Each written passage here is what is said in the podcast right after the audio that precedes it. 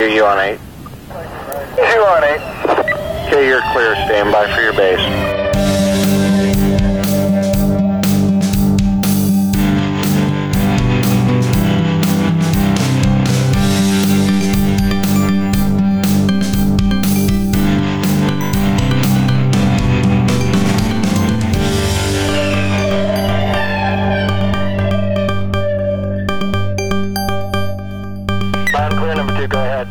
Welcome to EMS Cast, where we provide high level education for you, the providers on the streets. I'm Matt Mendez. And I'm Ross Orpit. We are back for part two of the physiologically difficult airway mini-series. Just as a reminder, we are covering this because traditionally the anatomically difficult airway has gotten all of the attention, but the physiologically difficult airway is arguably way more dangerous. And the inspiration for these episodes is a is from a review paper published in the Western Journal of Emergency Medicine in 2015 titled The Physiologically Difficult Airway. Every intubator should be prepared to deal with uh, four of the most commonly physiologically difficult airways. Those four things are hypoxia, hypotension, severe metabolic acidosis, and right ventricular failure. Uh, like we talked about last time, we're going to cover each one in an episode for each of the four major uh, categories. Last time we covered hypoxia, so check that out if you haven't already. It's episode 21 from January 31st, 2022. I definitely recommend listening to that before you listen to this one. And all these episodes are going to have overlap, um, and we're going to recommend multiple times throughout this episode that you eventually listen to all four episodes twice. So a lot of homework. So, Matt, I guess uh, being episode two, that's going to make today's episode hypotension.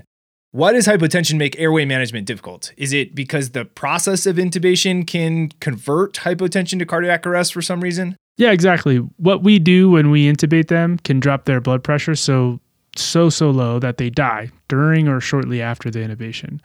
I also think that first and foremost, figuring out the etiology of hypotension isn't always obvious and can be a, a pretty a pretty big challenge. And that's tough because how you deal with the low blood pressure and the low perfusion is different based on what's causing it, which which makes intubating and reversing these processes very challenging. Okay, so then let's talk about the broad causes of hypotension first. I think the easy one for me to always remember is hemorrhagic shock, either from trauma or GI bleed. Yeah, hemorrhagic shock is a specific type of hypovolemic shock. So, hypovolemic shock is the broad category you'll see in textbooks and stuff. Um, and unless you have blood on your ambulance, you'll be dealing with them by giving crystalloid fluid, so normal saline or lactated ringers. Then you have distributive shock, which is divided into septic and non septic. Non septic distributive shock is going to be things like anaphylactic shock or neurogenic shock. Uh, neurogenic shock, as a reminder, is you get like a spinal cord injury, and that results in um, like profound vasodilation and bradycardia. You can and should try fluids in these, but they often need epi, norepi, or, or some other vasopressor strategy. I want to pause here for a second and talk about the physiology of shock. Sometimes when we talk about shock, it's best to think of the cardiovascular system as a plumbing system. If we think of the heart as the pump and the blood vessels as the pipes, then when we talk about something like hemorrhagic shock, we're talking about the pipes just not having any fluid in them. And then when we talk about something like distributive shock, we talk about the pipes being adjustable. And if we dilate those pipes or if we increase the radius across those pipes, a couple things are going to happen. One, blood is going to start pooling in the venous system and not return to the heart, and thus the heart's going to have less blood to pump forward. And two, the arterioles are going to dilate as well, and thus decreasing the resistance across that, and it's going to decrease your blood pressure as well. Both of these occur in distributive shock. In neurogenic shock, because of loss of sympathetic nerve innervation to the blood vessels, leading to bradycardia and vasodilation. And in septic shock, because of inappropriate cytokines, which cause a exaggerated overdilation of blood vessels. Okay, so not too hard so far. Give fluids, then give pressors. Seems firefighter proof. Well, Ross, firefighters and plumbers understand pump and fluid mechanics way better than any of us, so they might actually put our oversimplifications to shame here. And the next type of shock, cardiogenic, gets a little tougher and is definitely not simple. Right. So cardiogenic shock in that analogy is actually going to be a pump failure. So rather than a loss of fluids in the pipes that you'll see with hypovolemic or distributive shock, it's going to be a problem with the pump. Exactly. The pump isn't working, so putting more fluids into the system isn't always a good idea and can worsen the heart's failure to pump even further. Usually, with these patients, you are intubating because their lungs are full of fluid and they are hypoxic, not necessarily because the heart's not working well, if that makes sense.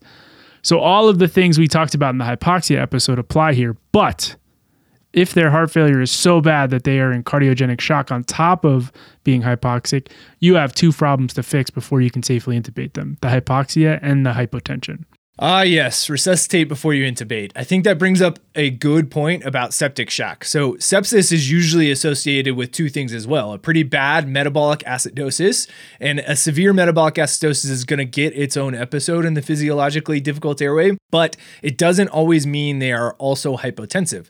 But if you do add shock to that, now you are dealing again with two areas of resuscitation before you can safely intubate someone. And that's fine. That's that's the fun part of the job. But it also means you have to listen to each of these episodes twice so you can think about them all together to truly be an airway Jedi. All right, so moving on, I guess the next classification of shock would be obstructive then. Yep, and and that's the one I always forget the name of, and I think it's the hardest one to remember in the back of the ambulance, um, or even in the resuscitation bay when you're trying to figure out what the heck's going on. Some major examples of obstructive shock would be pulmonary embolism, cardiac tamponade, and tension pneumothorax.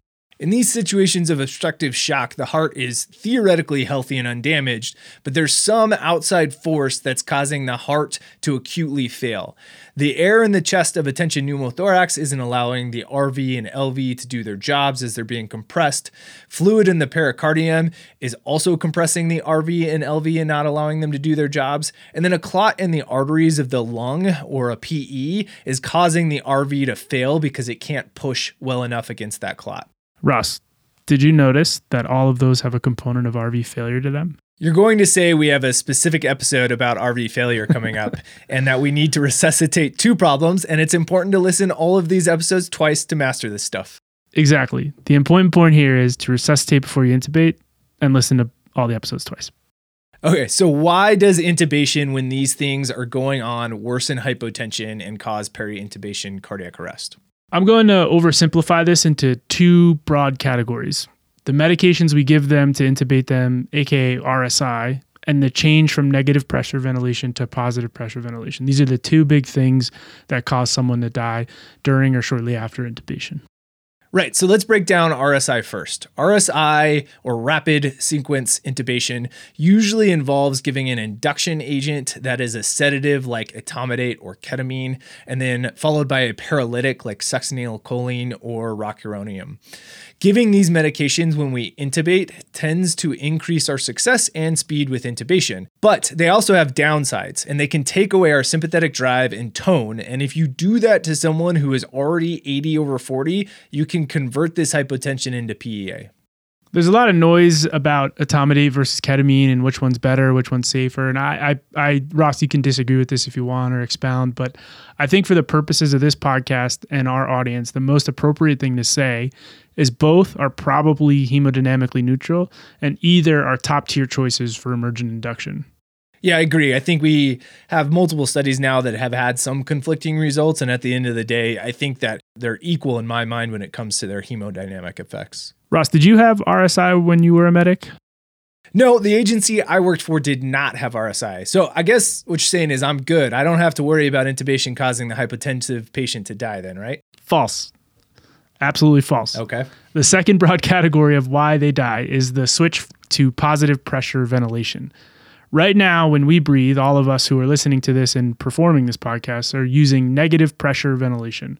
In other words, our diaphragm drops down, resulting in a lower pressure in our chest than what's outside in the atmosphere. This causes air to rush into our lungs because air and liquid will always chase the lower pressure. This is what happens with a waterfall, too. But what that negative pressure in the chest also causes is a lower pressure in the right atrium than the rest of the body. So, just like air, blood will rush into the chest too. This is called increased venous return and results in increased preload, which we're all familiar with the importance of preload. Right. Okay. So you're saying as soon as you intubate them and bag them or put them on a vent, you lose that increased venous return and you lose that preload. Exactly. In fact, you probably make it worse. And loss of that preload will convert hypotension into pulseless electrical activity or PEA. Okay, so let's talk about how you re- resuscitate before you intubate in the broad causes of hypotension. So let's start with hypovolemic. Seems easy, so I'll take this one. If for some reason you have to intubate these patients, it tends to be for altered mental status and or airway protection. They don't have a gag reflex anymore. But before you do, you want to give them a fluid bolus or blood if it's indicated and you have it. And then consider hanging a vasopressor if you don't see response with with those measures. Here's another plug. We recently did a Dirty Epi episode with pharmacist Lance Ray, which is really great, and you can check that one out as well on, on the podcast stream. So, our choice of RSI agents shouldn't really matter here as long as you're using the most hemodynamically neutral, either ketamine or etomidate. Yep, exactly. And do you want to take a stab at cardiogenic, Ross?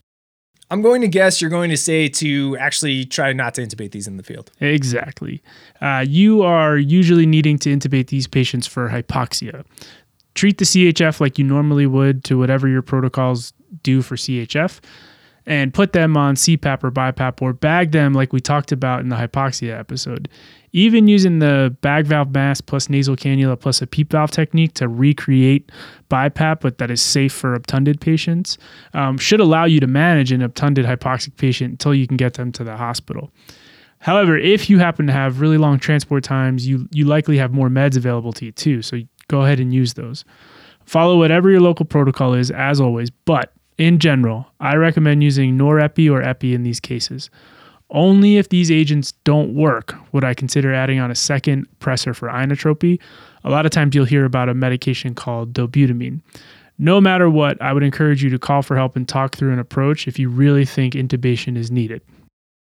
Okay, so that leaves distributive and obstructive. These are easy, I think, so I'll take them. I, I wouldn't fall for that trap. These can be really tough, dude. Okay, let me give it a whirl. Uh, distributive. We are going to start with neurogenic shock, so fluids and pressors. Exactly. And you are usually intubating these people for completely different reasons than the distributive shock. Like if the injury is in the C spine and they aren't breathing because of diaphragm paralysis, or if you're dealing with other trauma eh, or there's some other need for airway protection. Um, it, so fluids and, and pressors are exactly correct. Okay, next in our distributive shock would be septic shock. And I'm going to take another guess here that you don't want me intubating these people in the field either. Not just in the field, but anywhere. Uh, these are extremely acidotic patients and they need to breathe super fast to compensate for the acidity in their blood. Once you've seen how these patients breathe, you could get a pretty good understanding of how it's really almost impossible to recreate that with a mechanical ventilator. And as soon as we intubate them, they they stop breathing that acid off and they essentially die of severe acidemia. No vent setting is going to match the brainstem's ability to ventilate and compensate for metabolic acidosis. Fluids, pressors, oxygen, and avoid intubation at all costs. That's a good foreshadowing for our upcoming full episode on intubating metabolic acidosis like septic shock or DKA. Remember to listen to all of these a second time so you can be a beast at these multi problem airways. And I guess that leaves anaphylactic shock in this category. I feel like this isn't too hard. Fluids, epi, epi drip, Benadryl, all those meds. Yeah, I think anaphylactic shock, uh, being the subcategory of distributive shock, is probably one of the areas where medic school does a phenomenal job. We do get a great education in this area. I think the the other thing I would warn is that there's probably going to be a component of anatomic difficulty. In other words, the airways closing, the the tongue is big, the lips are big. Um, so you're going to be dealing with airway involvement, anatomic difficulty, and then distributive shock. So it's it's a fun case, but it's scary as hell. And I would know how to cric in your sleep. Okay, so we've talked about hypovolemic shock, cardiogenic shock, and distributive shock. Now let's talk about obstructive shock. Major examples of these are going to be PE, tamponade, and pneumothorax, right? I guess with tamponade and pneumothorax, you don't want to intubate them until you fix the tamponade or pneumothorax. 100%. It's extremely unlikely you'll know a tamponade exists in the field, but should you be listening to this when ultrasound is available on all ambulances, or you have some other way of knowing, you, you have to call medical control. Pericardiocentesis is scary as hell and a procedure that even myself I would be uh, really nervous to do. And unless you train on this regularly, you want someone's input and guidance before you do it.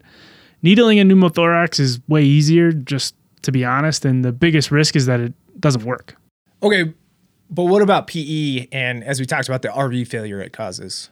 Ross, I think you know what I'm going to say. Don't intubate them. Don't intubate them. Exactly. RV failure will be its own episode, and we will talk about the spiral of death that it causes. Pulmonary embolism or PE causes RV failure and usually results in hypoxia due to the lungs' inability to exchange oxygen uh, with fresh blood. Use all of the tricks in the hypoxia episode and do everything in your power not to intubate them in the field. In the ED, we will still do everything in our power that we can to not intubate them in the emergency department if they are becoming more and more and more hypoxic despite doing everything we talked about in the hypoxia episode and they are going to die anyway, you can intubate them. But if you have pressors available, I would strongly encourage you to hang one first and get it infusing before you start the process of intubation. It's hard to know in the ED if any of these things are causing the hypotension, so it's of course going to be even harder in the field. Take as best a history as you can, as this is going to be your best friend, and try to narrow down to what you think is the most likely scenario causing that low blood pressure and need for intubation. Once you've narrowed down, then resuscitate to those problems before you intubate. And listen to all the episodes twice. There you go. And just as a, a review of this episode, we're first going to want to do everything we can to correct that hypotension. And the way we correct that hypotension is going to be to correct the underlying cause. And so if that's lack of fluids, give them fluids, lack of blood, give them blood, lack of Pumping, pumping, help the pump out. And if that's uh, uh, because there's an outside force, such as a pneumothorax, a pericardial tamponade, relieve that first. You're going to want to correct those issues before you intubate because if you don't, that intubation can lead to arrest. And then finally, there are certain conditions you're just going to want to, at all costs, try not to intubate, specifically the severely acidotic patient from septic shock or DK. or DK, and the obstructive PE causing RV failure, or really any of these shocks that cause RV failure. There you have it, folks. Intubating the hypotensive patient should make you scared. For all the reasons we talked about in this episode, the act of intubation can worsen that hypotension and put the patient at risk for sudden cardiovascular collapse. Every effort should be made to improve the hypotension prior to intubation in order to prevent this. And the treatment to improve that hypotension is going to depend on the cause, so take a good history and do a good physical. And remember, always resuscitate before you intubate. Stay tuned for future episodes as we complete our series on intubating the physiologically difficult airway.